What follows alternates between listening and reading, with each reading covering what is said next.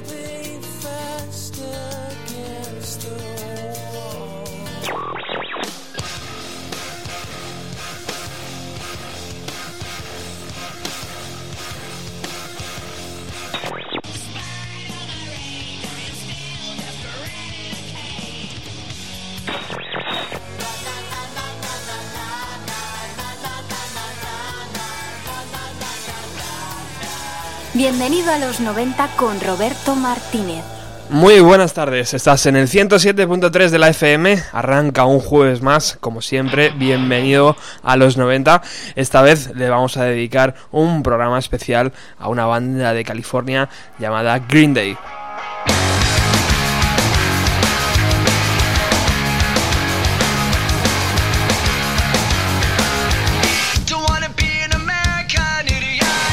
Ya lo anunciábamos la semana pasada, anunciábamos que iba a ser un especial dedicado a la banda y que además nos iba a acompañar de nuevo, es un verdadero placer, Javier Rangel.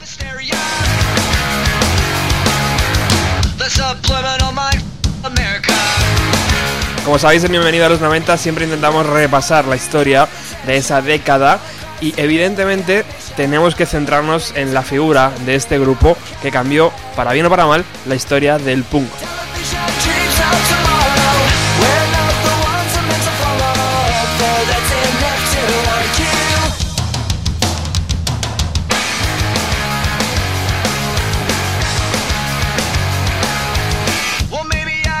Repasaremos toda la historia eh, de- desde sus primeros LPs, desde sus primeras canciones menos conocidas hasta sus últimos discos ya en multinacionales y ya como una gran banda de rock. No os mováis porque ense- enseguida, enseguida arrancamos.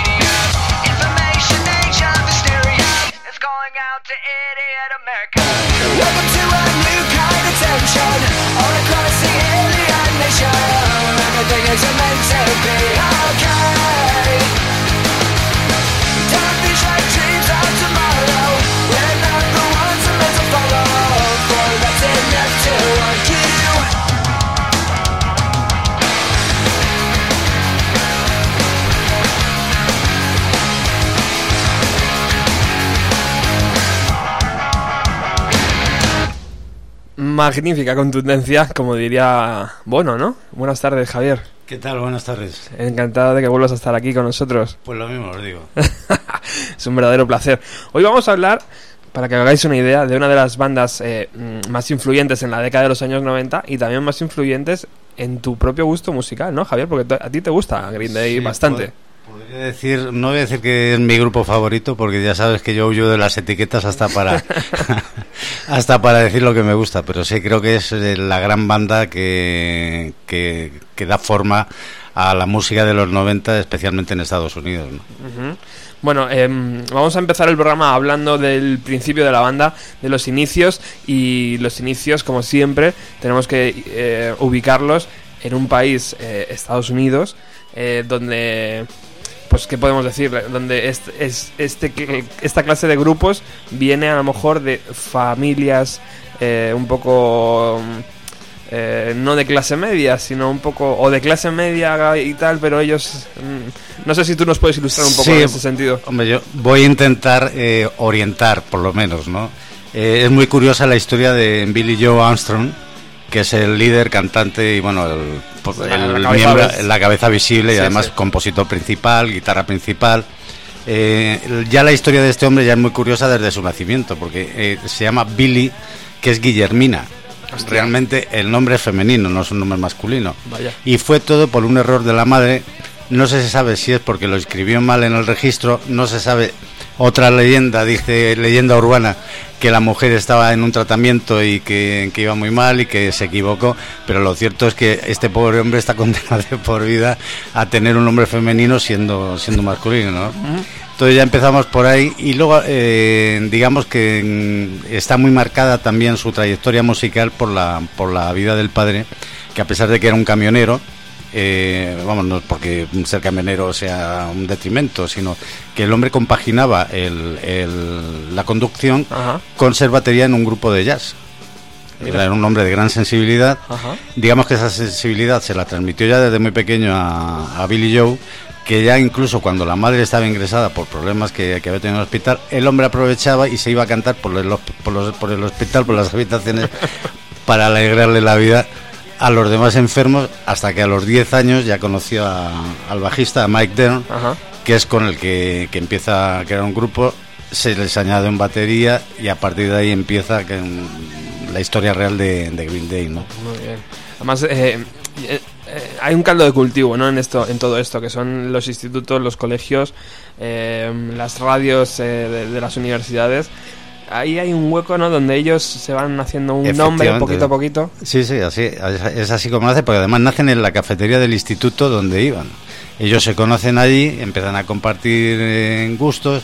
Claro, sorprendentemente, eh, esta gente, eh, a, pesar, pues, a pesar de que eran unos críos, pues ya tenían acceso a una cantidad de música importante, eh, a grupos que, que, mm, que incluso lo que podría ser ahora el power pop, eh, todavía estaban lejos de, de- de lo que era el posicionamiento, por decirlo de alguna forma, de la música punk, ¿no?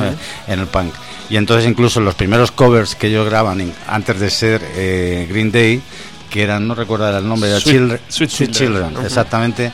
Cuando eran Sweet Children, ellos ya están haciendo versiones de gente tan sorprendente como Chip Trick, que luego aprovechan y hacen una versión realmente fabulosa de, de Surrender.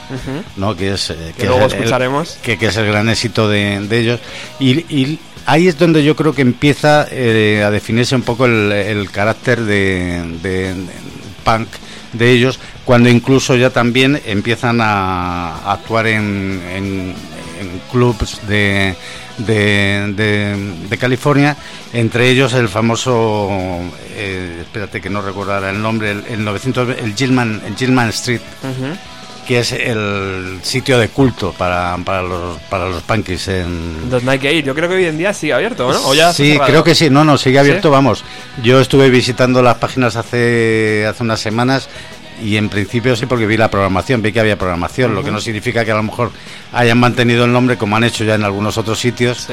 eh, sitios históricos y tal que cogen y te dejan el rótulo Sí. y te lo ponen 20 números debajo de la eh, calle abajo no Sí, como de cover, ¿no? Exactamente, como hicieron de Cavern, ¿no? Y en otros muchos aquí en, en Madrid ocurrió con un sitio que, que yo creo que fue el, el gran referente de- del rock eh, en Madrid, que fue el 42, no sé si lo conoceríais. No. Mm, la mejor música que había en Madrid, un rock por la noche, era en el 42. Entonces estaba en Claudio Cuello 42. Entonces tiraron el edificio abajo y el DJ montó en la calle paralela, que me parece que era en La Gasca, que no coincidía el número, pero montó el 42. Claro, evidentemente no era lo mismo y el hombre pues no le, no le- mantuvo el espíritu de musical y de aventura, pero claro, no le fue bien. Bueno, estamos en- con unos Green Day super jóvenes. Eh, ¿Qué influencias tienen estos tres chicos o, o estos dos chicos? Porque en un momento los, el, el- el grueso del, del grupo lo forman Billy Joe con con, eh, Con Mike Dunn, con- sí. con- con el bajista y, y luego ya se une el batería. Pero ¿qué influencias eh, reconocidas o por lo menos que, que tú sepas eh, tienen esta, estos grupos? Ima- Bueno, eh, imagino que los Ramones, evidentemente. ¿no? Evidente, sí, es además, aparte de reconocido, yo creo que es el, el grupo referencia para cualquier punky a- americano, ¿no? Digan lo que digan. ¿no? O sea, Ujú. eh, eh, los Ramones, lo que pasa es que, claro, generacionalmente, incluso, yo diría por, mm, por venir de Nueva York, o sea, de costa a costa estamos hablando de 4.500 kilómetros, 5.000 kilómetros. Es como si comparas un punky de Estocolmo con uno de Madrid. Mm, Poquita cosa. Claro, entonces La chapa. esa- esa- claro, esas referencias yo creo que son, son muy a tener en cuenta, ¿no? Y, y yo creo que, que, que precisamente eso es lo que tiene de bueno en California. Ellos maman todo tipo de música. O sea, no hay. Son, son, se empapan de absolutamente todo. Incluso cuando hacen versiones, luego cuando hacen covers en los, en, los, en los conciertos en directo, te das cuenta que lo mismo les da hacer una versión de un tema de Dylan que te pueden hacer una versión, eh, incluso Ice, Ice of Tiger hace una versión de, de Ice of Tiger divertidísima que, que el bajista no se la sabe, solo se la sabe Billy Joe, y entonces la dejan por la mitad y la gente se lo pasa a bomba, claro. Ajá. Imagínate tú la versión, además yo es la única vez que he visto con una Gibson SG a, a Billy Joe. ¿Ah, sí? Sí, a pesar de que siempre, vamos, la referencia de sus guitarras son la, la Fernández que le regaló el padre y, y luego la, la Les Paul más tradicional, ¿no? Muy bien, muy bien, muy bien. Pues eh, estamos escuchando los primeros, los primeros pasos en la carrera discográfica de Green Day por debajo, mientras Javi nos eh, ilustra. Y bueno, Green Day en un principio suena tal cual, así.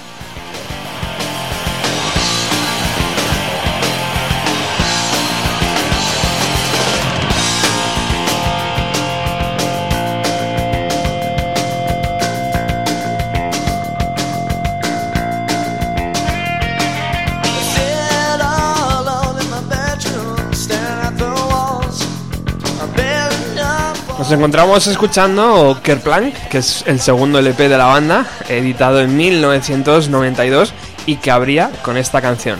Cause she's 2,000 light years away.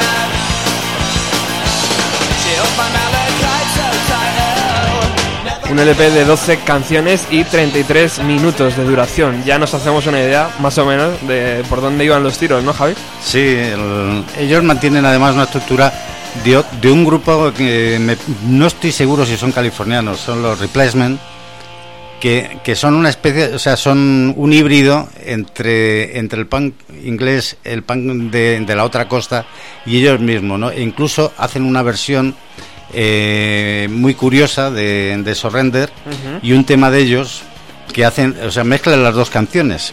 Y eso demuestra, o sea, el origen, que, que es, es- me parece que esto está grabado en el 89-90. O sea, que es el origen de- del envoltorio que tendrá posteriormente Green Day ya para, para toda su carrera, ¿no?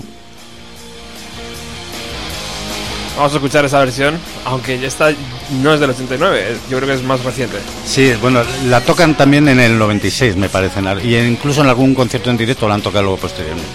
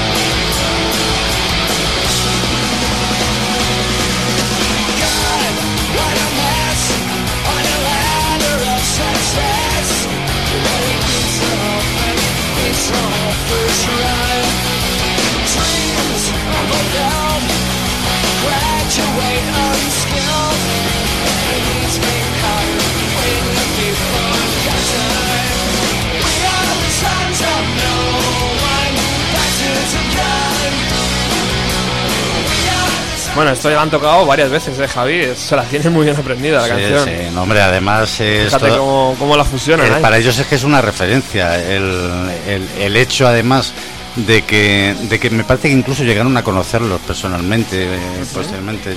Siempre Ah. estuvieron muy influenciados por esta gente. Bueno, incluso hay un detalle que, que me he acordado ahora: es que el hijo, el, may- el hijo mayor de, de Armstrong se llama Joey, no es, no es su nombre real, pero le llaman Joey precisamente en homenaje a, a Joey de, de los Ramones. ¿no? Hostia, qué bueno.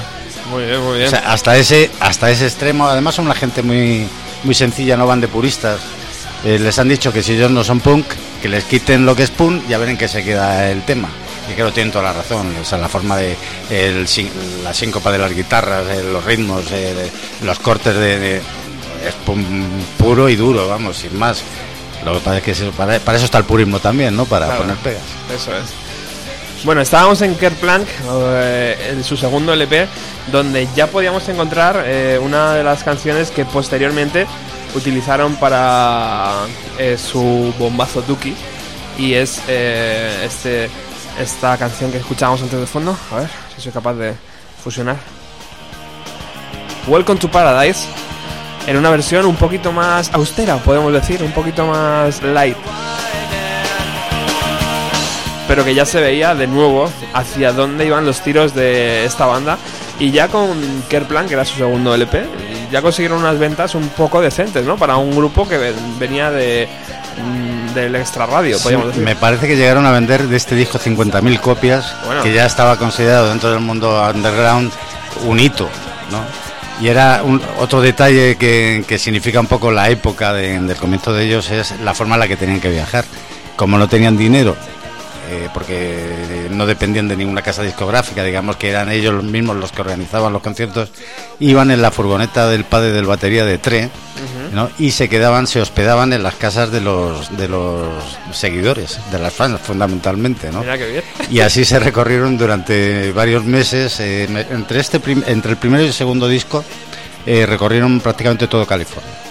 Hicieron actuación en California, incluso me parece que llegaron a algunos, algunos estados más al norte. Porque ahí era la tónica. O sea, grabar canciones, Sí, pillar no, furgoneta, hacer kilómetros. Claro, ellos grababan, o sea, ¿qué iban a hacer? O sea, además eh, a, a Billy Joe, eh, digamos que la vida, la madre, que sigue trabajando además en la misma cafetería donde era camarera cuando enviudó la pobre mujer, tenía cuatro hijos, los sacó a todos adelante, digamos que era una clase media obrera, pero, pero que obrera media, eh, digamos que estaba en un estatus intermedio. Billy Joe podría haber, po- podría haber estudiado porque era el menor, me parece. Lo que pasa es que le echaron del instituto dos días antes de cumplir 18 por fumar marihuana. Entonces allí le llama Billy Two Dollars. Que, que ¿Por qué le llaman Billy Two Dollars? Porque para el hombre, para sacar dinero, hacía eh, porros y los vendía dos dólares entre los compañeros. Entonces, claro, esto cayó, eh, eh, no cayó en saco roto para la dirección del centro y lógicamente lo puso de patitas en la calle, lo cual ya de- fue definitivo para que Billy Joe Armstrong y, y este mm, Dern decidieran tirarse a la carretera y ya con apenas 18 años no tuvieron más es que realmente no tuvieron, era su única forma de, de existencia ¿no? y tuvieron que apostar y fue una apuesta que le, salió muy bien. Bueno en esa época estaba todavía al sobrante como batería con el cual tuvieron muchos problemas porque no medía en condiciones, no tocaba, no- digamos que era, era, eran unos movimientos que no había sido capaz, vamos, unos movimientos, unos ritmos que no había conseguido coger bien. Y entonces digamos que entre que él se quería ir y se fue sin decir nada y Billy Joe se enteró de que Trey andaba por ahí libre porque era amigo de un vecino de una casa de discos, le dijeron vente para acá que nos vamos a inflar. Y hombre, no se inflaron, pero se inflaron a hacer kilómetros y a comer gratis en casa de, los fans. Y así estuvieron durante pues, dos años. Qué guay. Hablando de marihuana, ¿qué tiene que ver la marihuana con el nombre de la banda? Green Day es el día verde, claro, como cualquier día verde podría ser el día de San Patricio también, o día or- Green Orange, Ajá. pero en realidad lo que es es el día de estar fumado. Digamos que es un poco que, que luego casualmente, vamos, casualmente no, curiosamente, yo creo que es también como, como ocurre con muchos, con muchos grupos musicales, que es un- una puesta en escena eh, y que luego realmente ellos cuando tenían que trabajar eran gente mm, como han demostrado posteriormente, por cosas que comentaremos más tarde, ¿no? Eh, muy, muy, muy preparada para el trabajo, amantes de su trabajo y que ni, ni el alcohol ni la marihuana, aparte de los problemas que ha tenido luego eh, Billy Joe Armstrong, pero que vienen por otro lado, ¿no? Como cuando hablemos ya de- del tercer disco, sabremos un poco también por qué vienen esos problemas y esa, y esa estética. Es un problema más de estética seguramente una realidad, ¿no? O sea, gente disciplinada para la, gente que es disciplinada te puede gustar algo, pero no depender de ello. Y ellos nunca dependieron realmente de para, para cumplir con, de su trabajo de la marihuana o de, o otro tipo de drogas. ¿no? Bueno, muy bien. Eh, tras esos dos años de, pateo de, calles que se- seguramente les sirvió como herramienta para mejorar su música, eh, entran en el local de ensayo y empiezan a ensayar un tipo de canciones poquito más diferentes, un poquito más pop, un poquito más comerciales, un poquito más accesibles, tal vez. Y bueno, pues suenan tal como esto. Esto son las versiones eh, que utilizaron antes de entrar a grabar Duki.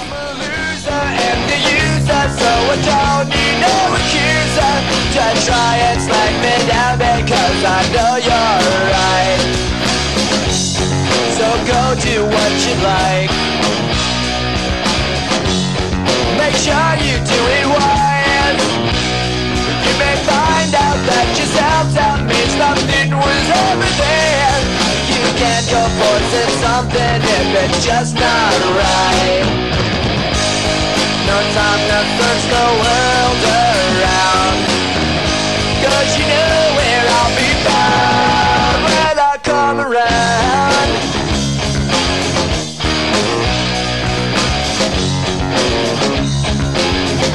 Momento, momento decisivo, importantísimo en la banda, en, la, en la- carrera de la banda, eh, cuando de repente entran, ¿no? A grabar este nuevo trabajo y bueno, ellos no tenían ni idea de, claro, de que, de que eso se iba a convertir en, en algo que iba a vender millones de copias en todo el mundo, pero, pero bueno, ah, yo creo que algo, algo sabían, ¿no? Algo entreveían, algo podían creer que podía Sí, llegar yo- a pasar. Yo creo que ellos lo empezaron a creer ya en los últimos conciertos cuando vieron que, claro, que, que lo que hablábamos un poco también, el, el tema de las emisoras eh, Universitarias. eh, universitarias, los colegios mayores.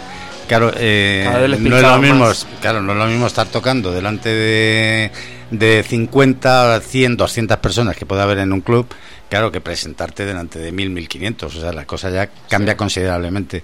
Y yo creo que fue cuando ellos ya empezaron la última época esta oscura de, de carretera, de, de furgoneta, de dormir a furgoneta, de, de- en garajes y tal, yo creo que es cuando ellos empiezan a pensar realmente que algo, que algo va a ocurrir, ¿no? Y, y yo creo que ese también, yo creo, a- al margen ya de que ellos presientan, ellos se preparan.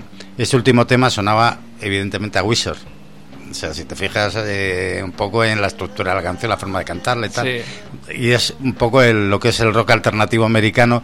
Yo creo que ellos se dan cuenta de que, de que tienen que hacer algo más que, que lo que estaban haciendo hasta ese momento y que es por lo que algunos han considerado que era una traición. Yo creo simplemente le dan forma a algo que, que, que- que, bueno que, el- que para que Duki está considerado el mejor mm, álbum de la década, que no haya habido ni un solo crítico de música en Estados Unidos que lo haya ponderado, claro, ir ahora y decir, oye, mira, es que a mí me parece que no es purista, no sé, me parece un poco desfasado, ¿no? Y yo creo que Duki es, eh, vamos, creo no, Duki es por supuesto la consagración de ellos y tal como le ocurre a la mayoría de los grupos alternativos que dejan de ser alternativos para ser una realidad eh, musical, vamos, de masas, eh, tiene gran importancia el vídeo. El vídeo de Basket Case, que además está lleno de curiosidades y mm, de lo que me siento absolutamente decepcionado es de no haber encontrado datos del director. Bueno, Cosa que me ha sorprendido porque honestamente no me acordaba de, de, de saber, era, creo que era Cork, me acuerdo que era Cork, Ajá. pero el tal Mark Cork resulta que, que este hombre, eh, más que director de, de- de cine o director de, de, de vídeos musicales, se dedicaba a la producción e incluso tenía una empresa de, de eléctrica. Y entonces se dedicaba en los. Estaba más ocupado y, preocupado de su negocio que de hacer cosas de estas que las hacía un poco mm, casi por encargo y de compromiso. Lo que pasa es que sí llegó a tener un- una especie de concordato con ellos, de un compromiso, ¿no? Un compromiso serio y les dedicó, estuvo dedicado full time a la grabación de- del vídeo de Basket Cakes, que es, eh, que es la, la tarjeta de presentación de- de- de- del trabajo, ¿no? Sí, señor. Entonces se coge eh, Billy, me río porque es que me da mucha gracia.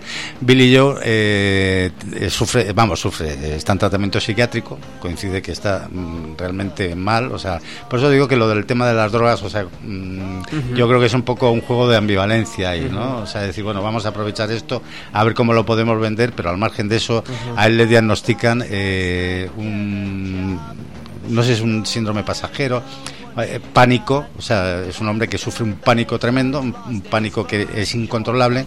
Entonces él considera que la mejor forma de poder controlar su propio pánico, sus propios medios, miedos, perdón, es hacer una canción. Y entonces la canción que hace, claro, es una locura.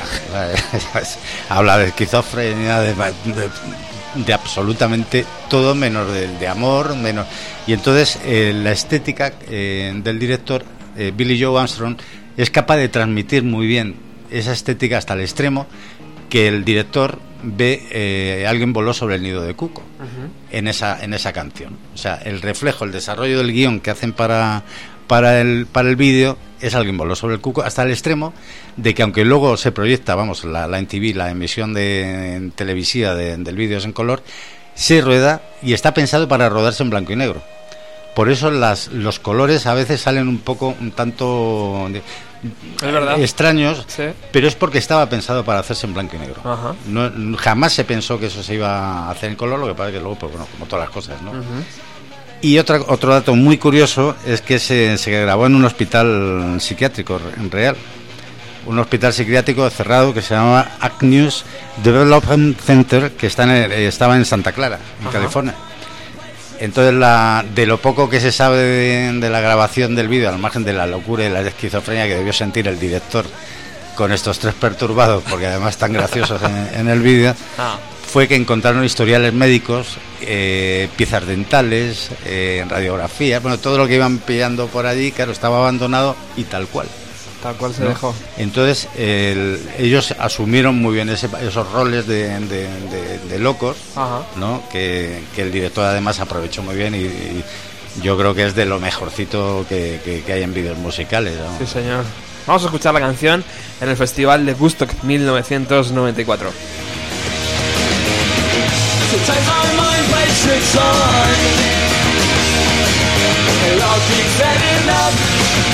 Sometimes my mind plays tricks on It all keeps adding up I think I'm head And I just paranoid If I try to shout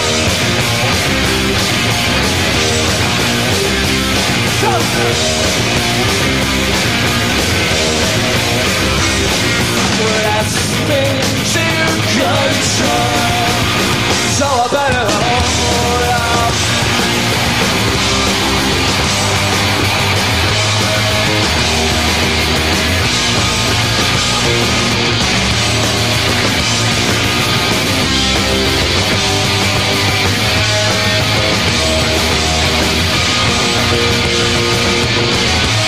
As I give myself the creeps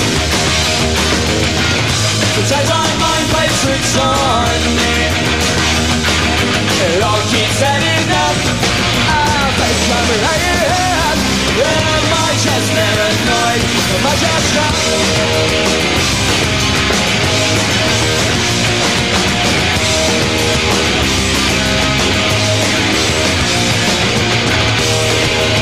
Festival de Woodstock 1994, sonando Green Day en Radio Utopía 107.3 de la FM. Estás en el programa Bienvenido a los 90. Nos acompaña hoy Javier Rangel, periodista y amante musical y amante de Green Day y de muchísimas grandes bandas de, los años 90 y por eso hemos decidido, bueno, hemos decidido, él, él se la ha ganado a pulso estar aquí de nuevo. Estuvo hace ya unas semanas hablando de, del punk eh, en los 90. Eh, estábamos con Basket Case y el Woodstock 94. Yo veía un montón de mm, barro sobre el escenario. Creo que una batalla campal entre Sí, audiencia y banda. Pero lo más grande es que se, se creyeron que estaban también, eh, que era una fiesta. Eh, creo que fue el bajista, además, el que se metió en la pelea también. Este, mm, Mike Dern, Ajá. y entonces eh, fue un, vamos, lo que se dice, una batalla Loco, literalmente en el Gusto 94, que además se saldó con, me parece que fallecieron cuatro personas. Lo, entre follones eh, fue bastante complicado, incluso más se plantearon ya el cierre, de, vamos, el, el acabar definitivamente con ese tipo de macrofestivales porque realmente eran peligrosos. Todavía recuerdo en California el de los Rolling Stones que cuando mataron Los Ángeles del Infierno, que ya incluso en California se plantearon prohibirlos, ¿eh? Vale. Estuvieron a punto de, de prohibirlos porque eso era, era ya casi inhumano, claro. Es que llegaban a lo mejor 70.000 personas de golpe en medio del campo sin medios de ningún tipo. Sin, además, no como aquí, que bueno, que aquí nos quejamos, pero hay ambulancias, hay sanitarios, hay no sé qué. Allí era en el medio del campo y lo más cercano que tenías era un coche de policía que encima te miraba mal diciendo, bueno, ¿dónde van esta pandilla de tarados? no? Claro, con el pelo rojo, además, no sé qué. Bueno, hay una canción que Javier me ha estado hablando y que, bueno, vamos a utilizar la- el comodín de la llamada. Y mientras hago todo esto, seguimos en el gusto 94.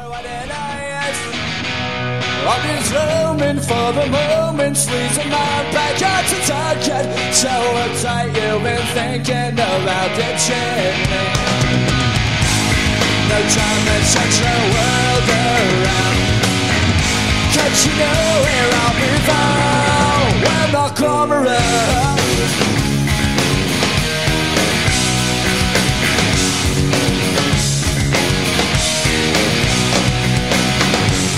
I've heard it all before. So don't knock my door.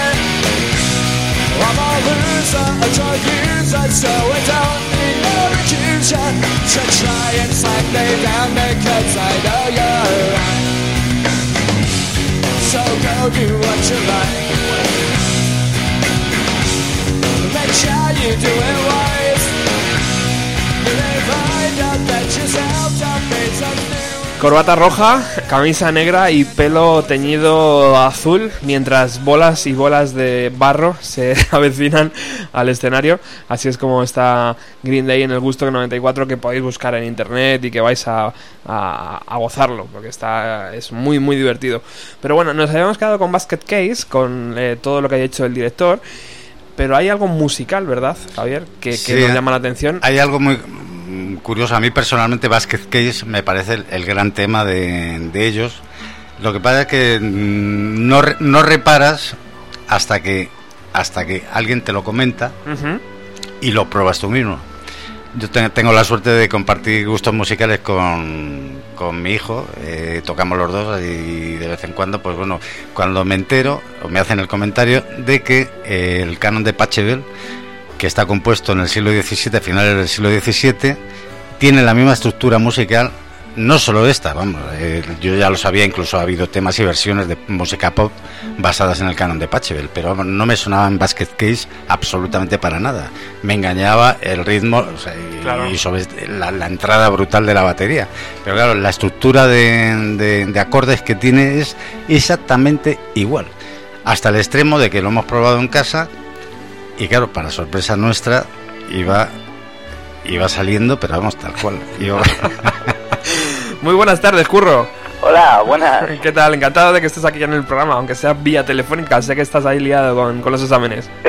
sí, estoy aquí liado. Bueno, ya estoy en el último. Muchas gracias por llamarme. Bueno, mucho ánimo, ¿eh? Es un Da- placer. Dale, Gracias. dale duro. Eh, ¿Qué pasa con Green Day? ¿Ha cogido y ha copiado esa estructura de la canción? Cuéntanos, ¿cuál ha sido tu, tu, tu forma de verlo a través de, de la guitarra? Eh, bueno, yo en primer lugar eh, eh, creo que el canon de Pachelbel es algo que está muy arraigado en todo el mundo que escucha música y más en los músicos, es decir, es algo que escuchamos muy a menudo, es una melodía muy pegadiza y para alguien que compone no es raro de vez en cuando que te encuentres con unos acordes de piano, de guitarra, que tenga la misma estructura del, del canon, porque aparte de ser muy sencilla es repetitiva. Y bueno, y curiosamente da el caso, de- entre otros muchos, de que el Basket Case de Green Day es prácticamente igual que el canon de Pachelbel. Vaya. Y esto, bueno, otro ejemplo también de canon es otra famosa canción de Aerosmith eh, que se llama Crying. Ajá. No sé si sabéis cuál es, es exactamente igual. O, por ejemplo, el Don't Look Back in Anger Ajá. de Oasis. De Oasis, sí. Qué buena canción, sí, señor. Eh, entonces, esto se repite en cantidad de canciones, digamos, de pop, rock, modernas. ¿Y dónde está el misterio? Pues, pues eso es difícil de saber. Pero yo la verdad es que creo que es simplemente por la estructura pegadiza que tiene, o a lo mejor mm, lo han plagiado descaradamente, pero eso no se lo vamos a preguntar. No, yo creo que no, eh, que es que es el azar, el azar y la reiteración, no, la, la obstinación que, que se dice en música en música clásica, porque incluso me parece que Mozart también eh, tiene acordes eh, del, del canon de Pachelbel muy similares y, y no sé si estarán ya los más academicistas eh, de acuerdo en esto, pero creo que Mozart y, me pare- y yo no sé si hay si hay algún otro compositor, gran compositor, cuando digo compositor, son grandísimos compositores que lo utilizan, ¿no? O sea, yo- sí es cierto que es una melodía muy pegadiza y que si tú alteras el ritmo nada más, claro, la melodía no la alteras, te sigue gustando. Claro. Claro. Porque, Curro, cuéntanos, ¿cómo ha sido eh, eh, lo de coger la guitarra y, y tocar esta canción? Eh, Haznos- ¿Tocar el canon o que te salga sin querer? Sí, hazno- ha- haznos la foto de coger y decir, coño, pero si esto es como Basket Case, ¿no? Eh, ahí- vamos a acelerar un poco el ritmo. o- Eh, pues yo eh, la verdad es que me gusta mucho la música clásica y empecé a tocar el canon a piano. Mm, Me lo empecé a sacar, soy un pianista bastante nefasto, pero bueno, estoy aprendiendo. y, y bueno, y luego una vez que ya lo asimilé, digamos, toda la estructura, porque no tiene más, es mm, creo que es un es, está en re, tiene nada más un re mayor, un la mayor, un si menor, un fa sostenido menor, un sol mayor y un re mayor y vuelve al sol mayor. Ajá. Eh, es mm, un círculo de, de notas, el canon, no cambia. Entonces lo asimilas fácilmente y entonces, claro, llega un momento que ya sea que estás componiendo o escuchando canciones, pues te das cuenta, el canon está metido en todos lados y en un montón de canciones. Y la influencia del canon no está solo ahí, sino que además eh, esa estructura, digamos, repetitiva, mm, ha llevado a que muchas de las canciones, digamos, comerciales que se hacen ahora y las que están enfocadas a que la gente las asimile y las interiorice, tienen muy pocos acordes y con la misma estructura. Si quitamos algún acorde de los que lleva el canon.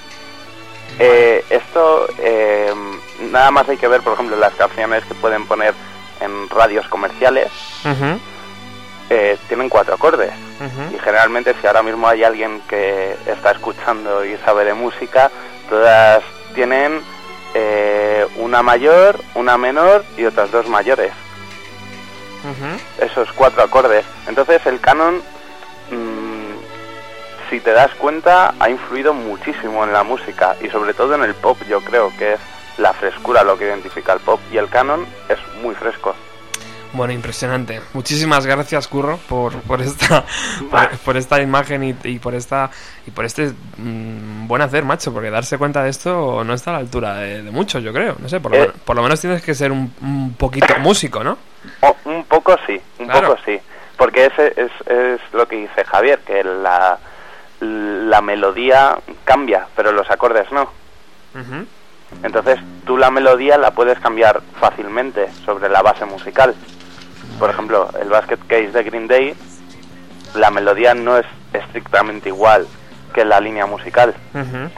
Si, si, o- si os interesa, bueno, voy a dejar un vídeo, la dirección de un vídeo de Sí. YouTube Sí, sí. que es bastante interesante y explica bastante bien y de una forma muy divertida todo lo del canon de Pachelbel, cómo ha ido atravesando a través de la historia eh, vamos, la influencia que ha tenido. El vídeo se llama Patche, Pachelbel Rant y ya está, Pachelbel Rant. Muy bien. De tal manera, ya con poner eh, Pachelbel en YouTube vais a encontrar el vídeo. Es un joven eh, creo, si no me equivoco, es estadounidense, con una guitarra acústica en un concierto y bueno, la exposición que hace está bastante bien y no tiene desperdicio. Muy bien. Bueno, pues Curro, solo me queda preguntarte si te gusta Green Day, sé que sí, ¿no? Eh, pues sí, pues sí, la verdad es que sí.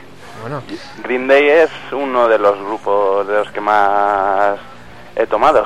¿y qué, qué opinas sobre Dookie? Porque estamos ahora mismo en ese momento. En, la banda eh, lanza un puñado de canciones que Sí. para ellos eh, es su, su nuevo disco, pero para el resto del mundo no es un- solamente un nuevo disco, sino que es un disco que cambia la forma de entender del sonido y, eh, punk y rock americano. Sí, yo, mm, bueno, desde mi punto de vista creo que Green, todos los grupos tienen un, un cambio de sonido, un cambio de actitud, un cambio de filosofía en todos los sentidos, porque al fin y al cabo la música acaba transformando, siendo tu identidad. Entonces yo creo que mm, he escuchado lo último de Green Day, eh, personalmente en- me parece me parece que lo mejor que hicieron fue el American Idiot. O sea, me quedo en eso, pero también entiendo que hacer siempre lo mismo puede cansar y Green Day no es un grupo que haya variado en gran parte de su estilo. No, por ejemplo, otros grupos de punk, aunque no sea americano en este caso, de Clash. Pasó lo mismo, a lo mejor en ese momento dejaron el, el punk por el, el reggae y el ska y claro, a lo mejor fue lo mismo que pasa ahora con Green Day, que suena un poco raro, eh, por ejemplo el All Of eh, no tiene nada que ver con lo que ellos han hecho antes. Y bueno, yo creo que, que todo es esperar a ver si sacan otro American Idiot, Bueno, veremos, el tiempo, el tiempo lo dirá, pero ¿no? por lo menos siguen trabajando. Están, están en forma, sí señor. sí. Pues Curro, muchísimas gracias por participar en el programa de hoy. Y bueno, sabes que Radio Utopía es tu casa. Cuando quieras, te vienes y hacemos un programa sobre la música clásica perfectamente, si quieres. Estupendamente, no es mi fuerte, pero estoy encantado de hablar sobre ello. Bueno, un fuerte abrazo, compañero. Muchas gracias. Hasta ahora. Ha sido un placer. Adiós.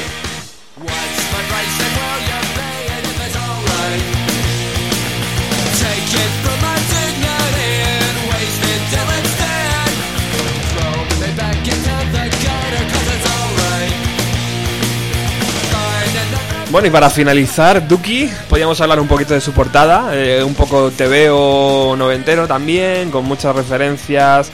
Bueno, eh, la imagen es como una bomba cayendo sobre una ciudad, eh, donde de esa bomba sale el nombre de Green Day. Hay un avión donde es pilotado por un perro, hay un mono en una de las esquinas, muchos animales, bombas cayendo con el nombre de Duki.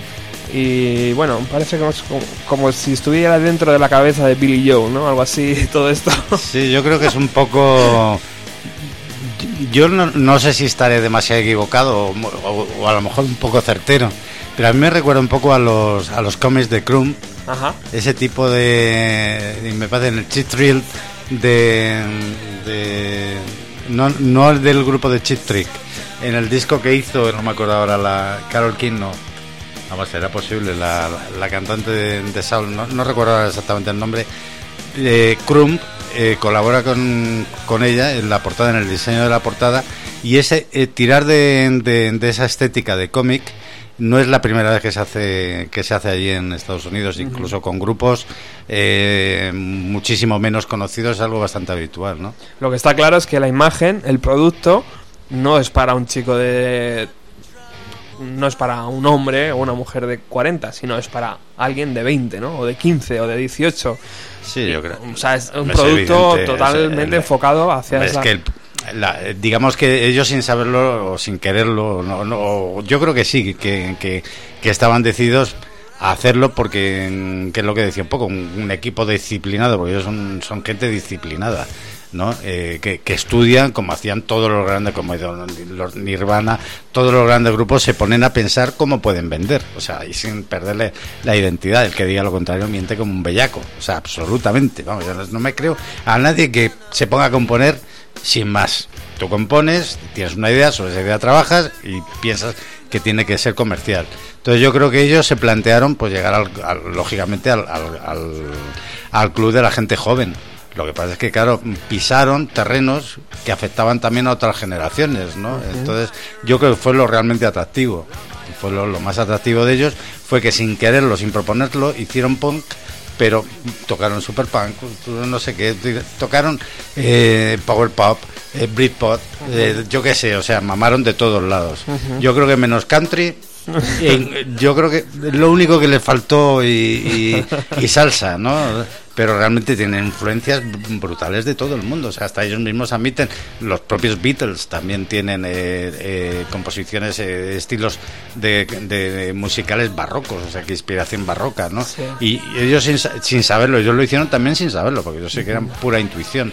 Y yo creo que un poco Green Day, pues lo mismo. Lo que pasa es que, claro, eh, ellos sin quererlo escuchan a los Beatles. Los Beatles sin quererlo habían escuchado a los barrocos alemanes. claro. Entonces, sin quererlo, esas influencias, pues lógicamente van, van quedando pozos. ¿Qué ocurre? Pues, aunque tú no seas punky, pues lo oyes y dices, joder, pues me gusta. Yo la primera vez que oí, vamos, tenía más de 40 años cuando, oí el, Basket Case y dije, esto es una barbaridad.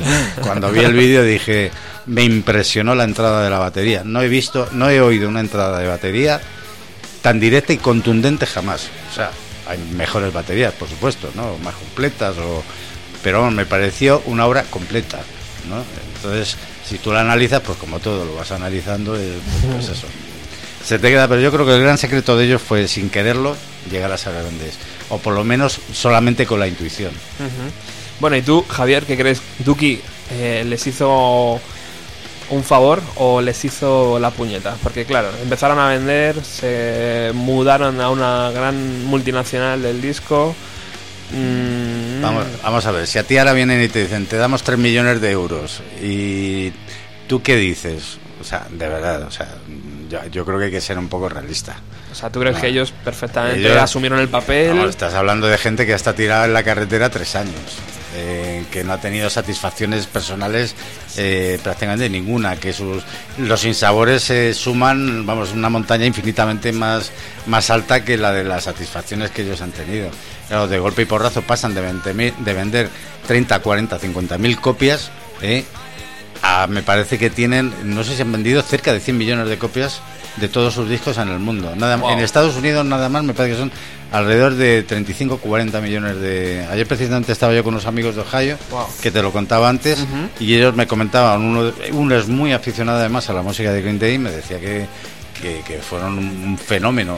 E incluso posteriormente cuando han estado en, Broadway con el American Idiot, ya como una obra completa, claro, barrieron la, la pana vendiendo, ¿no? Y símbolo, han sido símbolo también de la oposición un poco a la, invasión de Irak. O sea, son muchas cosas, son algo más que un simple grupo, eh, son un icono, ya, pero un icono que es lo que te digo, también atraviesa generaciones porque ya no solo son las emisoras de las, de, de las universidades, ya a sus conciertos va mucha gente, ya son reclamados para hacer discos eh, muy serios, con gente mm, totalmente consagrada. ¿no?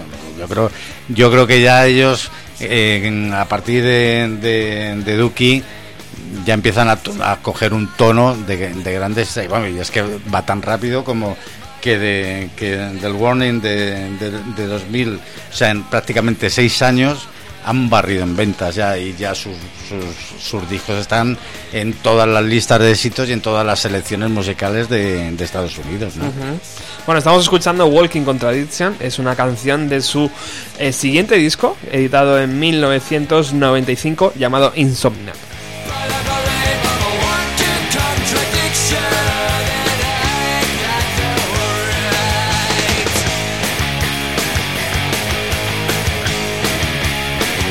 La fórmula es la misma, más o menos, Javier. Eh, grandes canciones, grandes composiciones vocales, acompañado de una guitarra perfecta y de una, y de una eh, sección rítmica contundente.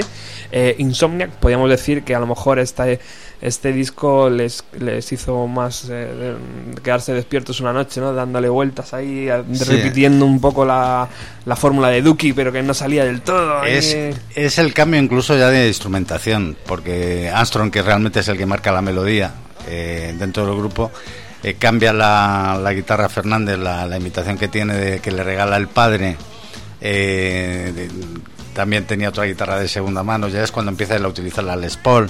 La, acústica que tiene es una Guild de 55 que, vamos, para que os hagáis una idea, vale una media de 3.000 dólares. O sea, que poco, la guitarra- claro. poco pum, ¿no?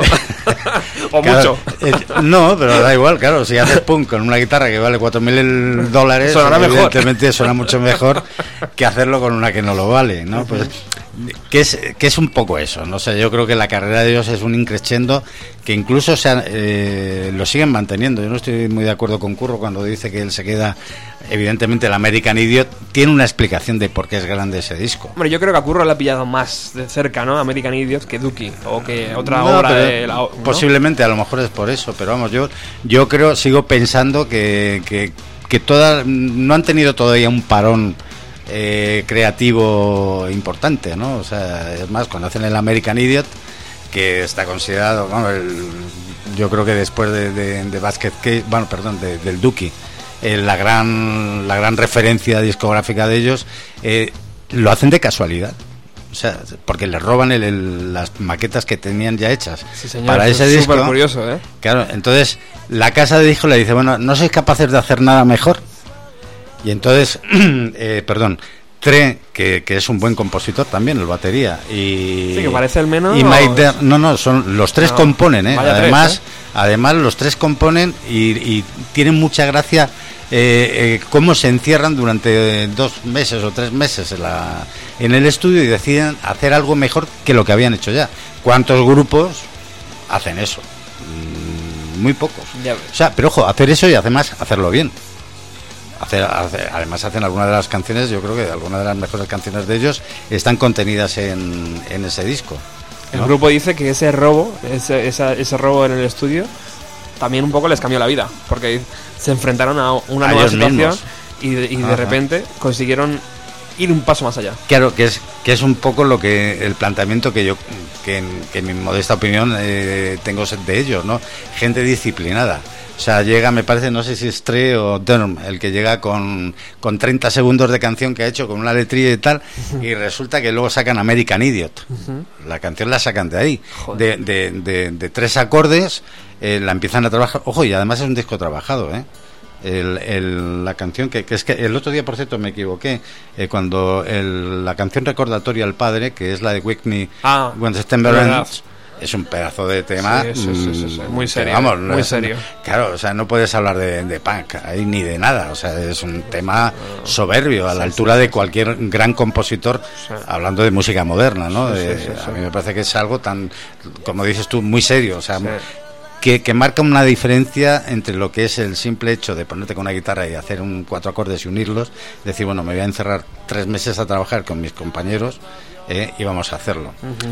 Yo es por lo que soy un poco escéptico ta- también de esas mm, de esas es- estéticas de, de poco serios, de, o sea, yo creo que es un poco todo todo también ya rodado y corresponde a, un- a una línea de marketing Claro. que ellos están obligados a mantener, o sea, porque son conscientes, además ellos mismos lo dicen, ¿no? Dice, claro, si yo tengo que mantener como el, el Joe Armstrong que, que he visto, él tiene un Ford Fairlane del 67, un BMW Serie 6 cabrio convertible negro, un Chevy Nova del 62 blanco, no sé cuántas motos y una colección clase, ¿eh? de ciento y pico guitarras, claro.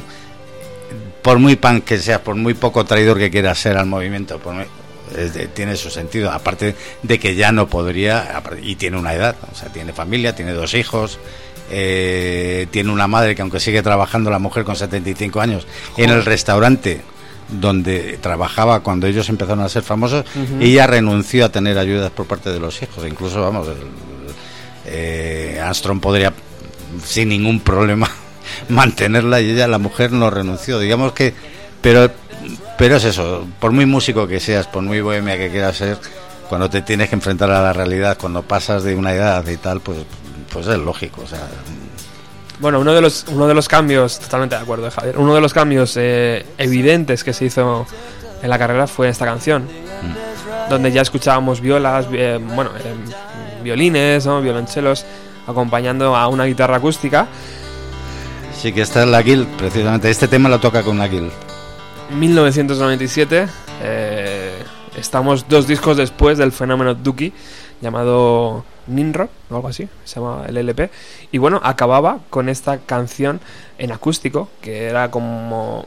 mm, ¿Dónde están los tres acordes rápidos y la suciedad y, la energía? Eh, bueno, pues mm, es lo que Javier nos ha ido relatando poco a poco. eh, eh, la evolución de un grupo, la evolución de una persona y la evolución de tres personajes que ya se meten en una bola enorme donde intentan controlar eh, la parte creativa, que es donde ellos son perfectos y muy buenos. Y bueno, ¿por qué no? Deciden hacer una, una canción acústica. Ya imagino que las lluvias y las críticas y los comentarios del resto de, las bandas a ellos ya les, resbalaba totalmente, ¿no? Sí, no, y al margen de que ellos son músicos. O sea, es que el hecho de que tú tengas una estética, o sea, no tiene que ser que tengas que ir con el uniforme. O sea, es como la gente que tiene una ideología, o sea, por pensar de forma diferente, a nadie se le marca, ¿no? O sea, no, no es obligatorio que para ser punk tengas que hacer siempre mm, tres acordes a toda leche y con la batería a, a 100 por hora, ¿no? Ellos son músicos, o sea, son músicos, además son buenos músicos. El bajista eh, es bajista de casualidad, porque no estaba claro si iba a ser Armstrong o Dean. O sea, los tres son músicos. O sea, Trey Cool es músico. El, el cuarto miembro, que no hemos dicho nada de, de- de- del grupo, que es una auténtica novedad porque ha sido hace ha sido reconocido como cuarto miembro eh, oficialmente hace nada hace nada unos meses. Lo decías Eh, el Jason. White. Jason White lleva tocando con ellos 10 años, además es amigo personal de Armstrong, comparten negocios, entre ellos un estudio de grabaciones no sé si está en Santa Mónica, en Santa Clara, y por allí han pasado grupitos eh, a los que además les hacen precios especiales y imagínate tú que te pueda producir eh, cualquiera de estos dos caballeros, o sea, el lujazo que es, ¿no? Joder, ya ves. Entonces digamos que a pesar de que están encumbrados, siguen tocando la tierra y lo mismo te sorprenden eh, tocando en un festival benéfico como, como hicieron hace unos meses. Yo además estoy suscrito a, a- a la página de Facebook de ellos y me sorprendió porque no me cuadraba mucho que un grupo de punk se fuera a hacer un festival benéfico. Y resulta que Armstrong pertenece a una asociación de, de, ayuda a unos enfermos. eh, es que no recuerdo ahora mismo el, el síndrome que es, que hay unas 30.000 personas afectadas en Estados Unidos. entonces, ellos no, no han perdido la comba social, yo creo que no la han perdido a pesar de- de vivir ya en mansiones y llevar coches de lujo y tocar con instrumentos que superan con creces eh, la media, ¿no? Totalmente. Sí, señor. Bueno, pues estábamos escuchando una canción de Warning. Aquí, ve- aquí veíamos eh, un pequeño bajón creativo, ¿sabes? Las canciones no eran tan redondas. Incluso hubo un momento que la radio se olvidó un poco de ellos también, ¿no? Y bueno, parecía que se iban a, a dividir, a separar y tal. Y luego no, enseguida ya se metieron en el estudio, les robaron el álbum y ya vino. American Idiot, que fue como un- una resurrección, ¿no? De la banda. Sí, yo creo que eh, fue. Yo lo del robo, yo incluso me lo he planteado a veces, digo, si no sería que no daba la talla. Y la, la propia casa de discos se lo dijo para ver hasta dónde podían llegar. Sí, yo. Sí, yo- porque, porque ese disco no ha salido nunca a la luz. Que se, que no, se no, además no hay. mm, que es una cosa que a mí me extraña. Teniendo en cuenta cómo está la red desde hace ya años y en esa época ya, el- digamos que las descargas eh, eran habituales, que no saliera ni una maqueta, ni un solo acorde, no hay ni un solo acorde de ese disco rodando por ahí. Cosa que a mí siempre me hizo sospechar que había algo más. Y yo no me extrañaría que fuera la, hubiera sido la propia casa de discos o incluso alguno de ellos que dijera esto no, no funciona, vamos a decir que no funciona, que no lo han robado y vamos a ponernos de verdad a hacer algo serio. Y como buenos americanos, saben contar las historias de forma que al resto del mundo se quedan embelesados Sí, y con la boca abierta a decir, joder, ¿esto es verdad? Pero sí, sí, no, no, es que, es que además la puesta en escena que tienen es maravillosa. O sea, al margen de que eh, igual que para lo comentaba el otro día, igual que el pan inglés es cutre. Infinita. Yo además tuve la, la oportunidad de vivirlo o sentirlo cerca y conocerlo de cerca. Es muy cutre, vamos, a mí personalmente, o sea, yo no, jamás hubiera sido punky. O sea, me puede gustar, una cosa que me gusta la música, el punk, me puede hacer gracia la estética y tal, y otra cosa es que yo hubiera compartido, pues, esa forma de vivir. Honestamente, lo digo, no hubiera podido, ¿no? Pero pero pero ellos mm, yo creo que, que son capaces de con una estética simpática o sea a pesar de que pues es lo que como decías como estabas describiendo tú antes a Armstrong con una corbata roja en una camisa azul celeste espantosa y con los ojos pintados eh, con una cruz o pero pero es una estética que te llega. Cuando sacaron la trilogía, el 1, 2, 3, siempre digo un 2, 3, eh, lo digo mal, eh, una de las cosas que más me llamó la atención fue la, la, la puesta a punto estética. Es perfecta, es perfecta. ¿Cómo sería que además ellos, claro, ellos ya pasan, tienen una edad que, claro, generacionalmente ya es complicado eh, llegar a gente más joven de 25 o, vamos, voy a ser muy optimista, de 25, claro. Eh, entonces, ¿qué es lo que hacen? Empiezan a distribuir eh, las tablas de surf, digo, perdón, las tablas de, mm, de skate. eh, no, no me sale ahora, lo Sí, siento. sí, sí. El skate. Eh, las tablas de skate. Monopatín. Con la- el monopatín eh, con, con las caras de ellos. Y son una pasada, vamos. O sea, aunque no- yo, por ejemplo, que vamos, no- una vez me subí y me caí en, un skate. me hubiera encantado tener- brazo. En, la- en la- en la- en el- en mi cuarto me hubiera encantado tener una, una- una- un monopatín de, de Green Day, ¿no? Con, entonces, las camisetas que han hecho, por ejemplo, el, perdón, incluso la, la producción del disco es muy cuidada y, ojo, muy barata. La, la colección especial, eh, especial coleccionistas, que, viene incluso, me parece, hace un regalo una camiseta, no estoy muy seguro. Son los tres discos más el cuarto, que es un vídeo eh, de un making of de, de- del disco, me parece que son treinta y pocos eh, dólares. O sea que en euros incluso serían menos, ¿no? Entonces, ellos cuidan mucho, o sea, digamos que son, son cuidadosos y eso denota que son buenos artistas. O sea, Te podrá gustar su estilo o no, que es lo de siempre, ¿no? Lo que vamos siempre, cuestiones estéticas al margen. Ellos son muy estéticos y cuidan mucho su imagen, muchísimo. Bueno, para todos los que estáis escuchando a través de la FM en Radio Utopía, sabéis que es la hora de Ruta 130. Hoy no se va a emitir, hoy Alex está eh, por ahí, así que vamos a continuar un poquito con su permiso. Eh, bienvenido a los 90. Hoy hablando de Green Day. Y hablábamos antes de esta canción, Wake Me Up, eh, Wake Me Up eh, When September Ends, que es la que Billy Joe ¿no? dedica a su padre y que tiene ese tono melancólico. Y ahora vamos a hablar de ese American Idiot, eh, porque ya el título lo dice todo, ¿no? Estamos además en un momento en que Estados Unidos tiene a Bush eh, de nuevo gobernando, ¿no? Y está un poco todo... Sí, pero ellos son listos, ¿eh? Eh, luego hay una, están las leyendas urbanas que siempre cazan eh, se, o se aprovecha el momento y lo que generan es confusión. American Idi- Idiot realmente nace como, como una ópera rock. O sea, lo que, perdón, no, una ópera punk. ¿no? Era un poco lo que ya habían vamos, lo que habían hecho los grupos ingleses, la mayoría de los grupos ingleses, de los grandes grupos ingleses, los Who, eh, los grupos de, de techno, eh, que eran obras completas, o sea, no óperas a lo mejor, pero digamos que tenían, eran composiciones hiladas, que tenían un contenido eh, total y comprensible, o sea, que tú lo oías y sabías que eran este grupo que iba con esos contenidos. Entonces ellos intentaron hacer algo similar. Y era el, el American Idiot, iba un poco hacia ese hombre, eh, ese americano medio, sufridor, eh, con, pocas, con poco sentido de la crítica, eh, y se queda ahí. Pero ¿qué ocurre? Que coincide, coincide, porque ellos hacen la, me parece que sacan el disco e incluso se enfrentan a Bush dos o tres días antes de la salida del disco son unos días antes, o sea, no sé si son dos, tres días o una semana, ¿no?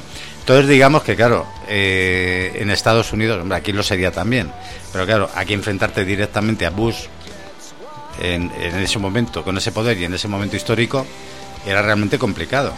O sea, pero no solo para él, porque, para, perdón, para Green Day, o sea, Green Day no fue en solitario eh, en ese momento contra, contra la guerra, o sea, que digamos que, que, que, que era un clamor prácticamente universal el, evitar esa guerra y lo que podría ser una invasión, lo que podría suponer para el mundo una invasión, ¿no? Como luego por desgracia se, se demostró. Ahí estaban Bruce Springsteen, estaban las DC Chicks, eh, cantantes de country había dos o tres también de, de, digamos de, de las primeras filas de, de Nashville no de las listas de Nashville digamos que hubo un alto porcentaje de, artistas e incluso dentro de, los republicanos o sea que no que en Estados Unidos insisto eh, un poco en eso el hecho de que tú pienses algo no significa lo primero es que eres eres un patriota lo primero que te piden es ser patriota, luego ya piensa como te dé la gana. Y tercero, no hagas nunca daño a tu país. Entonces, digamos que respetando esas premisas, que por ejemplo en España pues son complicadas y en algún otro país eh, latino son muy complicadas porque siempre te marcan, o sea, tienes que ir con una marca de un tipo o de otro, pues digamos que ellos aprovecharon esa libertad que les daba el estar acompañado de otros artistas para criticar y, hicieron una obra que era un, más que una ópera yo diría que es un musical. Musical como o como tal se estrenó en en, en Broadway Nueva York luego tiempo después no Además esta canción, que la hemos pillado justo ya, al final, Sí. eh, acompaña con unas imágenes de eh, pues una pareja que se despide porque él se va a combatir y eso es lo que estamos escuchando. Ahora mismo está el chico combatiendo, ¿no? Ahí eh, eh, en, en un país de habla musulmana seguramente. Y bueno, pues un poco la, lo que Estados Unidos vivió, ¿no? Con, la, con las antiguas Sí, guerras de Vietnam. Eh, Te yo digo que yo lo cojo también un poco con pinzas el tema, ¿no? Porque esta, esta canción, digan lo que digan, está, en principio estaba pensada en el padre. Lo que pasa que luego, como todo, adaptada- hay que darle, hay que darle un sentido a la obra, y cosa que me parece lícito y no me parece recriminable bajo ningún punto de vista. Además, es una canción hermosa, o sea que, que a, a mí me da igual que esté dedicada a una cosa que a otra. O sea, realmente lo que me hace es disfrutar de, de, de oírla y del momento de, de- escucharla con atención, ¿no? Sí, señor, pues estamos llegando al final y bueno, estamos en el año 2009.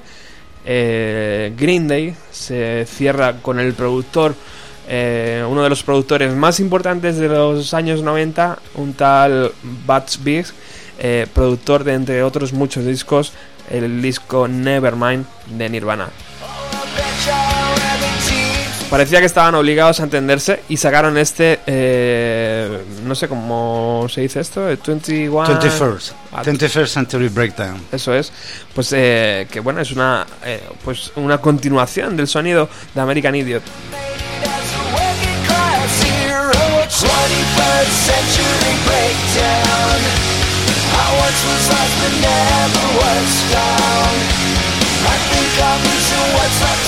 I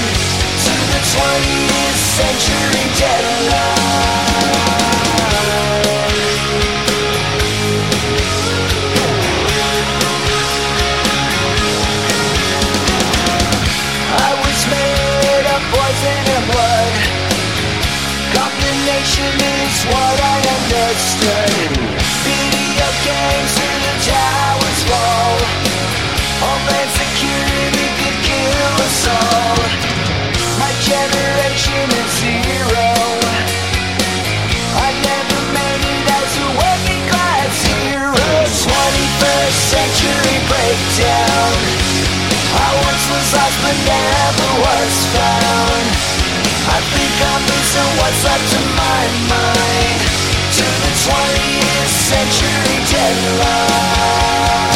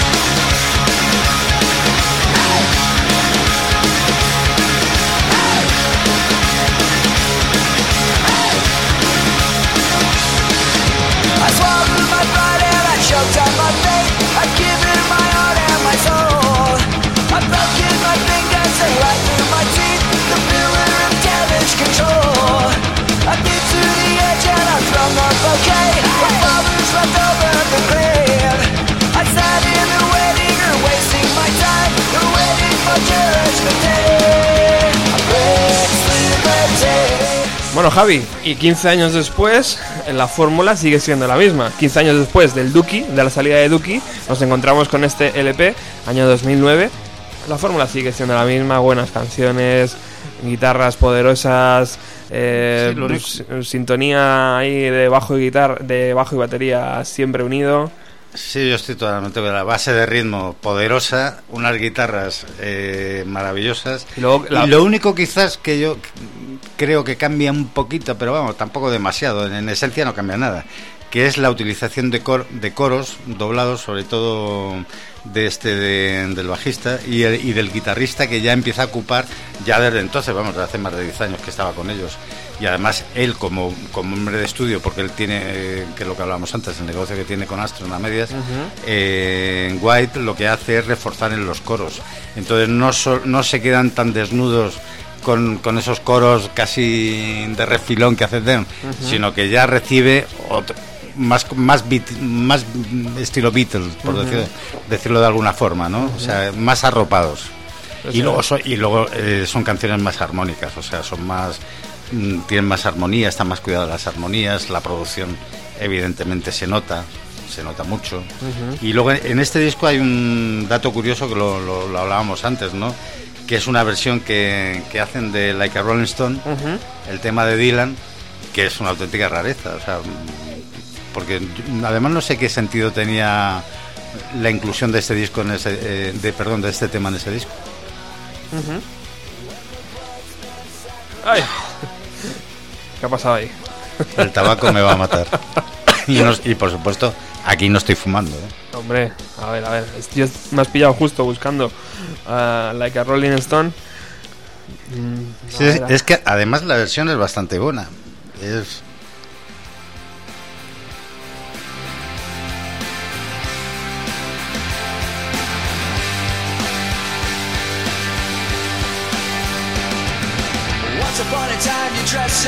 a mí me recuerda un poco a la de los Rolling Stones en el Stripper. Sí, es verdad. Tiene un aire. eh, el tempo es el- exactamente está clavado. Está clavado. Quizás la guitarra un pelín más dura, pero ¿Y, y qué me dices de la parte vocal de Billy Joe? La- A mí, a mí me gusta, a mí, ¿Sí? es, a mí es un tipo, sí. un- yo creo que lo que tiene Billy Joe es que, es que- que es capaz de transmitir. O sea, si lo que les hace diferentes a ellos es que son capaces de transmitir. O sea, son solo tres tíos, pero mm, dices, joder, si es que parece que hay diez. Ujú. O sea, que es lo que a mí me, me- parece diferente de ellos y realmente yo creo que cualquiera, vamos, o sea, insisto en lo que mi falta de original, originalidad en este sentido, ¿no? Pero todos los críticos norteamericanos avalan la capacidad que tienen de transmitir esta gente, o sea, no hay nadie, no hay nadie capaz, eh, ni, vamos, yo creo que con todo mi respeto, ni, ni Offspring, ni Nirvana, o sea, hablando el abanico que ofrecía esa época, ni siquiera las vacas consagradas musicales de entonces. O sea, ellos son los que mm, abren la espita de, de- de la libertad musical que yo creo que había estado mm, cerrada durante años. Y les da lo mismo, o sea, les da lo mismo el momento político, les da lo mismo dónde tocan, a quién tienen que dirigirse, la edad de los que tienen que dirigirse. Simplemente se dedican a hacer lo que les gusta, que es hacer música. Y claro, y les sale bien. Y además es que se les nota mucho. Además están en un momento donde deciden hacer grandes canciones. Bueno, esta Ri- Like a Rolling Stone de Bob Dylan debe ser la millonésima vez que se versiona, seguramente. Sí, vamos, ya, de memoria sí ya no sé, recuerdo no sé cuántas, ¿no? O sea, de- yo creo que hasta el propio Dylan la ha versionado. Yo creo En cada que además, por cierto, que es, es una canción que, que incluso corrió riesgos de no haber sido de no haber sido grabada. Joder, pues, Sí, porque se lo plantearon cuando lo grabó Dylan por primera vez, era una canción muy larga y no les cuadraba a los, a los genios de la discográfica que pudiera vender. Y luego se convirtió en todo, bueno, en todo un símbolo, en, un- en una canción mítica, en una referencia, en todo lo que quieras. claro. Yo me imagino a, a- a Dylan en su casa escuchando esta versión, si alguna vez la ha escuchado, me la imagino diciendo, bueno, otra medallita aquí un poquito. Sí, Green- porque además... Green hombre, Day, claro, ¿eh? claro, Aquí, o sea, otra. no- tener ya los Rolling Stones y a Green Day, que yo creo que son las dos grandes referencias del rock, eh, en estado, bueno, puro, semipuro, de, los últimos años, claro, que tener que te hagan una versión de un, de un tema, pues, pues no, no medallas, o sea, yo creo que son más, son pagas extras añadidas, ¿no? Está bien, está bien. Bueno, una de las versiones que a mí más me gusta de, de Green Day es esta Working Class Hero que hacen de Lennon y que la hacen además de forma que, pues eso, para recaudar dinero. ah, Sí. eh, esta vez para que, para que Sí, esto, esto lo hicieron para Amnistía Internacional. Amnistía Internacional. Entonces Amnistía Internacional en 2007 hizo una campaña para, para Sudán, para Darfur, porque aquello era un- un- una matanza, vamos, el- lo que es el cono de África. Yo tuve la, vamos, la oportunidad, no sé si la oportunidad, la suerte o la, o la desgracia de visitarla. Estuve en Somalia es algo que no se te olvida en la vida. Cualquiera que haya visto y vivido aquello, o sea, no se hacen lo que sea, o sea, si a mí me piden ahora algo lo haría, o sea, es más incluso cuando cuando regresé vi la vida de otra forma, o sea, te das cuenta de que la vida no es lo mismo. Entonces, eh, ¿hasta qué punto sería grave el tema que Yoko Ono, que tiene fama de tacaña, de muy tacaña, cedió los derechos de varias canciones de John Lennon para que artistas eh, del mundo recaudaran dinero para la causa de Darfur, para, para ayudar en, un- en una palabra a esta gente, eh, una medida que lo pudiese. Y entonces el, eh, Green Day eligió concretamente eh, Working Class Hero, que a mí no es de las canciones que más me gustan de Lennon, pero vamos, admito que es una buena una versión muy seria y que se la tomaron en serio, además, vamos, se ve que, que está trabajada y cuidada, ¿no? Sí, además la escuchamos en directo. A working class hero is something to fear. A working class hero is something to fear. You can jump through privilege and sex and TV. Think you're so clever and classless and free. Just your presence as far as I can see. A working class hero is something to be. Y viendo este vídeo, Javier, eh, uno se pregunta qué buena relación deben tener estos tres para aguantarse durante cuántos años ya, 20 años, ahí juntos, Teóricamente ellos empiezan... más, ¿no? Más de 20 años. Más de 20 años. Claro, que ya no son tampoco los niños. Qué buena relación deben tener, ¿no? Para seguir aguantando la grabación. Además, yo creo que hubo ahí algo muy importante que fue la desaparición de- del primer batería. Digo la desaparición, además, de forma deliberada, porque dejó el grupo sin advertírselo a Armstrong, que se mosqueó mucho. Y cuando trajeron a Tres, vamos, cuando Tres se incorporó, no tampoco le advirtió, como dijo, bueno, como tú no me has llamado, yo tampoco te voy a llamar a ti para decirte nada. Y entonces la incorporación de él, yo creo que es el que la que da equilibrio a la formación. Incluso yo creo que es deliberada la no incorporación del cuarto miembro hasta pasados 10 años. O sea, no tenía sentido que, que verles a ellos en un directo y ver a un guitarrista casi tapado con una cortina, ¿no? Porque es imposible, claro. También le pasa a Muse eso, ¿eh? Que, que de repente Sí. ves a un músico externo.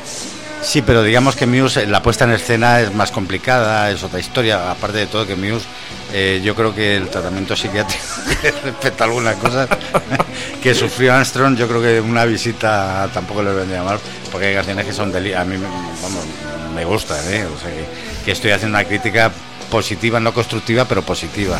Pero mm, son complicados. O sea, la, la estética que tiene Muse es en sus canciones, las estructuras de las canciones, los temas de las canciones también. Digamos que te da paso a que puedas llevar un músico, pero estos no, estos que salen a un escenario con una batería, dos guitarras, o sea, un bajo y una batería, y nada más. Y entonces, claro, de vez cuando oyes que hay un tío por ahí detrás haciendo un solo de guitarra y ves que Astro sigue aporreando la guitarra frenéticamente y de bueno, ¿de dónde sale esa guitarra? En los vídeos no salen prácticamente en casi ninguno. Es más, en la, en la gira que hicieron con la Amnistía Internacional, que fueron varios conciertos de todo el mundo, que estos yo no sé si estaban en Roma. Era increíble, porque estaba la televisión, yo lo estaba viendo en directo, y dije, pero bueno, ¿y dónde está la guitarra? Que no la veías. Sabías que, sabías que era guay, porque llevaban ya muchos años. Entonces yo creo que se demora esa incorporación de Wave real precisamente por el buen rollo que dices que tienen entre ellos, ¿no? El miedo a romper una sociedad, que es algo más que una sociedad, porque ellos además se ve que, que, que se entienden muy bien, o sea, es que además... Sin eh, mirarse. cuando están en directo no les ahí. hace falta ni mirarse, o sea, lo que tú, Increíble. son máquinas. O sea, y ojo, no es fácil tampoco hacer lo que hacen ellos, o sea, porque hacer sonar cuatro acordes y que a la primera digas, joder, es este tema, Mm. cuando en el punk todo suena igual, vamos, Sí, sí, verdad, todo igual verdad. o no igual, pero bueno, Sí. digamos que son te- muy similar eh, la aplicación de las notas, yo creo que tiene, yo creo que tiene un gran mérito, ¿no? Y otra cosa, a esta edad, no sé cuántos tiene Billy Joe, tendrá 40. Pues Billy Joe me parece que tiene 42. Es del 72, bueno, me parece que va a cumplir 42 ahora. ¿Se puede hacer todavía música para chavales de 18 años? Yo creo que sí. ¿Sí? Yo creo que la música, pero si además la prueba la tienes, tú escuchas algo y te gusta y jamás te preguntas la edad que tiene. De verdad.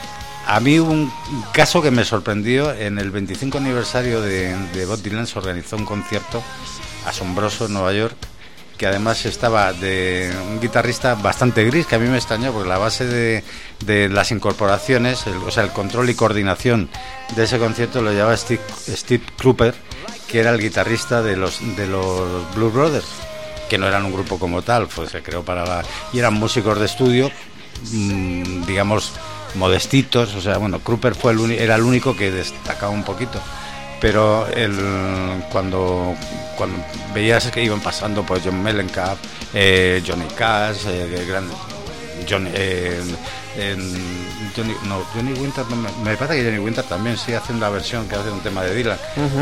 Y luego yo lo estaba oyendo el disco y pues, lo cogía rápido, ¿no?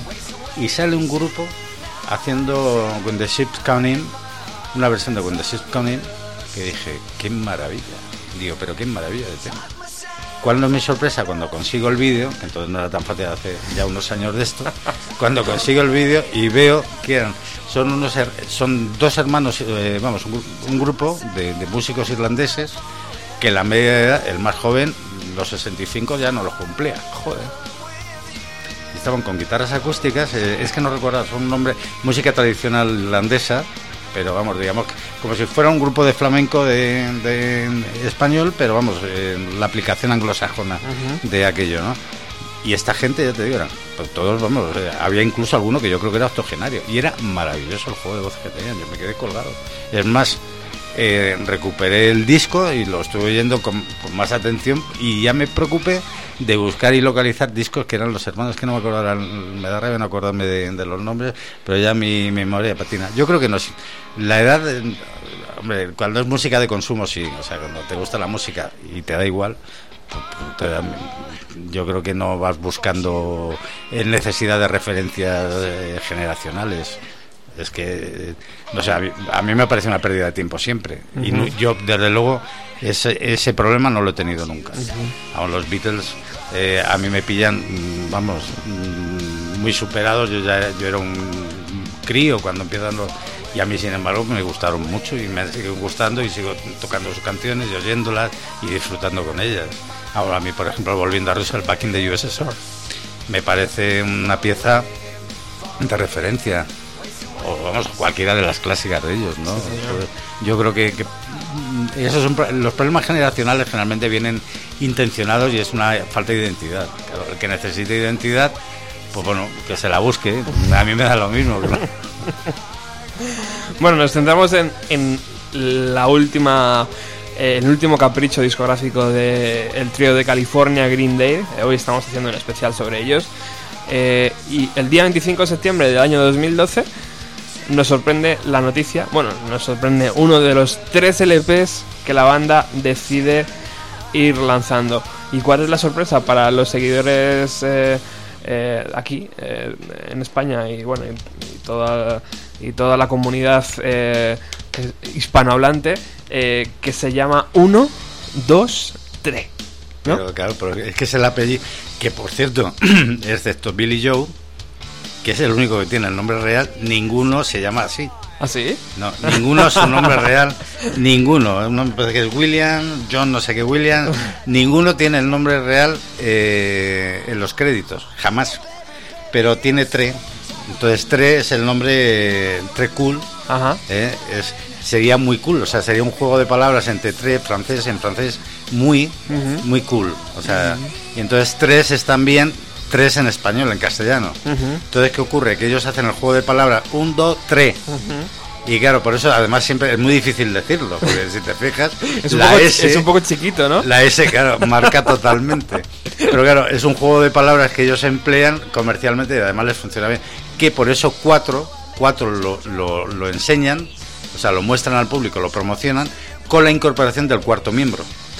Que no es un disco, pero es un vídeo promocional. Ah, no tenía ni idea. Claro, es que eh, ahí está el juego. O sea, ellos ya van pensando mm, muy por delante, vamos ellos. Yo creo que ya un poco también dependen de intereses comerciales ajenos a la su creatividad. Pero bueno, a pesar de eso, digamos que son originales y tiene su gracia, ¿no?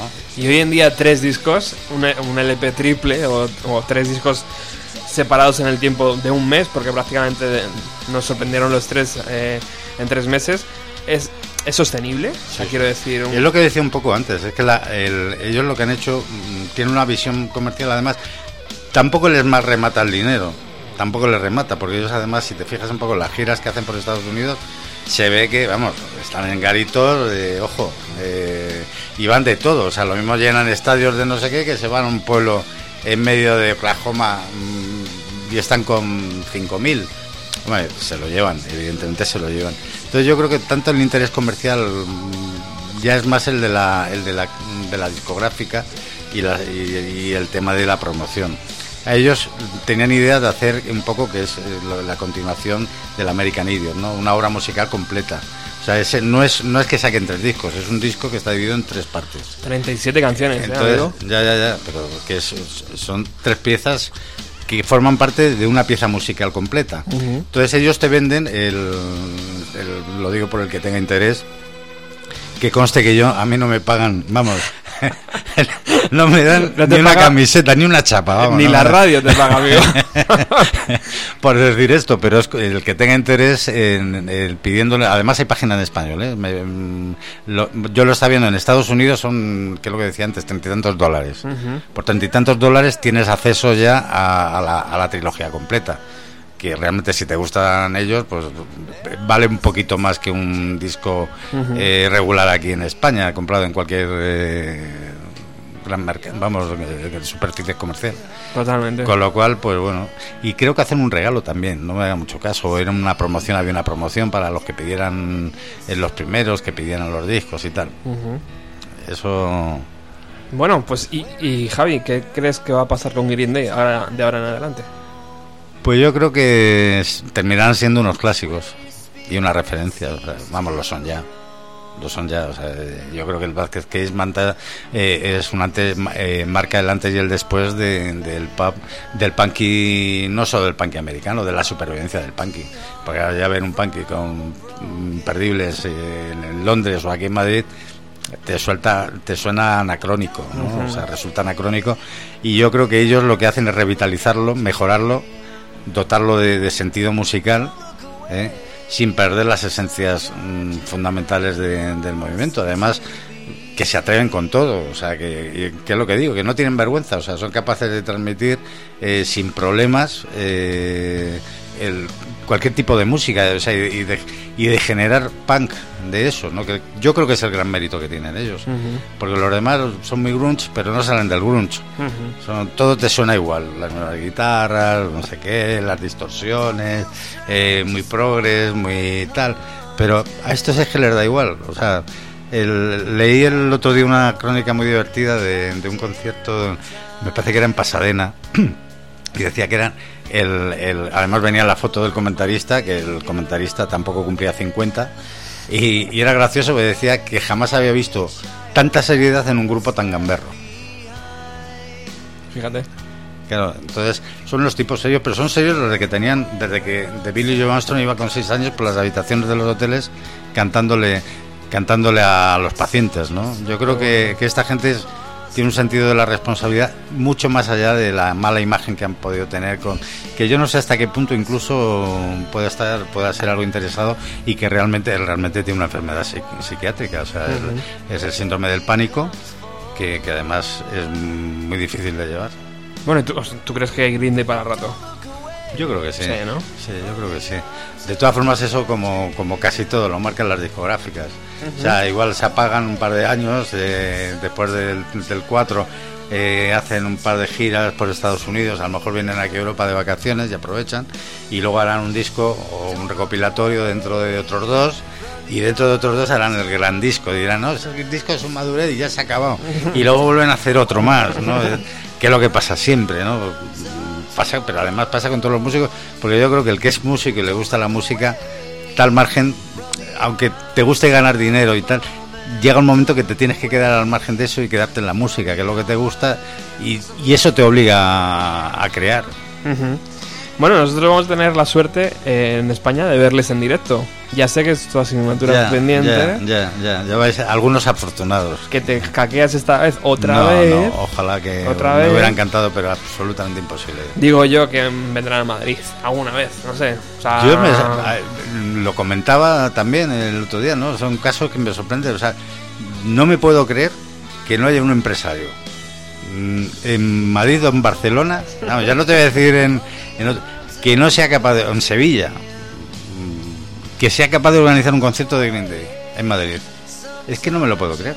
O sea, debe de haber algo más que el azar. Es lo mismo que los, los Black Crowes. A mí siempre me han gustado. No he podido verlo porque o tocaban en Bilbao, digo, perdón, en Vitoria, me parece que han estado dos veces y las dos veces en Vitoria. No sé si han estado, igual estoy equivocado y han tocado en Madrid, a mí me ha pillado fuera de Madrid, yo no me he enterado. Pero vamos, de, de yo tener conocimiento de que tocaban aquí y, y esa oportunidad de, digo, bueno, pues, verlos en directo, las dos veces me los he perdido porque las dos veces han estado en Vitoria. Pero vamos, Green Day, que yo sepa, no ha estado nunca en Madrid. Siempre sí. Sí. ¿Cuándo estuvieron? Yo he estado, yo he estado. Yo he estado en Madrid, además en el, en el sitio este donde hubo el accidente con las chicas. Ah, bueno, es verdad, sí, sí, sí, sí. Ahí- Lo que pasa- no estaba yo aquí en... Yo no estaba en España. Así que nada. Bueno, estamos. Y eso fue hace unos añitos, además. Sí, está hace unos años. Eh, vamos a despedirnos. Eh, Javier, muchísimas gracias por haber estado aquí hora y media, amigo, aguantando el calor de esta emisora pequeñísima de Alcobendas y San Sebastián de los Reyes. Estoy encantado, pero antes de irme no quiero olvidar una cosa. Recomiendo que oigáis el homenaje a Amy Winehouse Ay, sí. que hacen en el disco 2. Es una canción preciosa. Eso preciosa.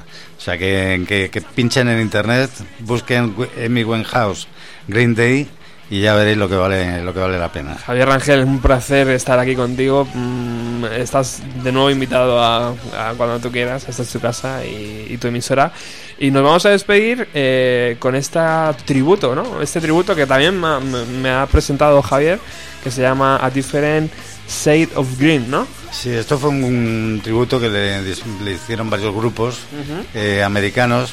Algunos de ellos, la verdad es que francamente muy pocos conocidos. Yo, cuando, vamos, oye, conocía más las versiones por, mm, por, por, por los propios Green que por ellos, porque Claro. realmente el, estoy mirando ahora y estaba intentando localizar algunos de los grupos, eh, los nombres, pero vamos, Belma Fix, Sí, es, eh, es la que estamos excepto, escuchando. eh, excepto Wizard y Insomniac, los demás la verdad es que son todos bastante poco conocidos. No sé si hay alguno, Chrissy Road, Willy, Up Syndrome, o sea, pero vamos, la verdad es que merecen la pena y se lo merecen un homenaje. Green Day se lo merecen. muchísimas gracias, compañero, por estar aquí. A vosotros. El próximo jueves regresamos con mucha más música aquí en Bienvenido a los 90. Un fuerte abrazo. Un saludo.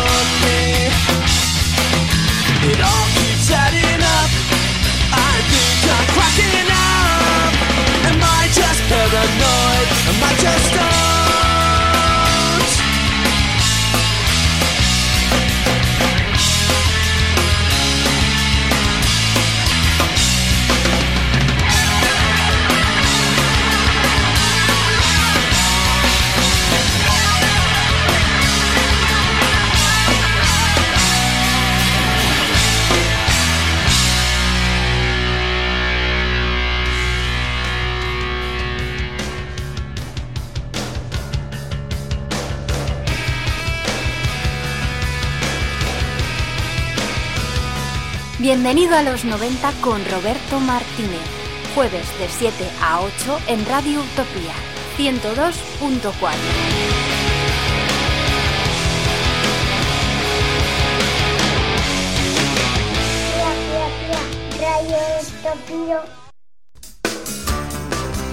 Radio Utopía 107.3 y radioutopía.es.